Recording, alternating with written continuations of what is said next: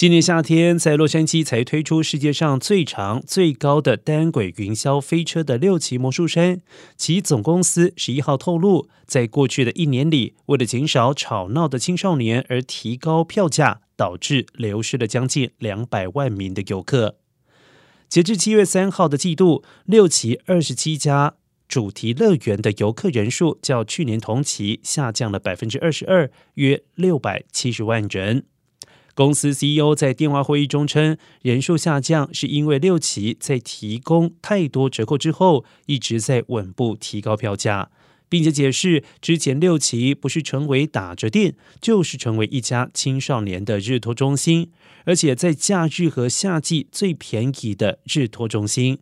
为了解决这样子的问题，六旗一直在提高价格，来减少满园乱跑、吵闹的青少年人数。而目前六旗正在迅速提高票价，试图更专注提升游客的体验。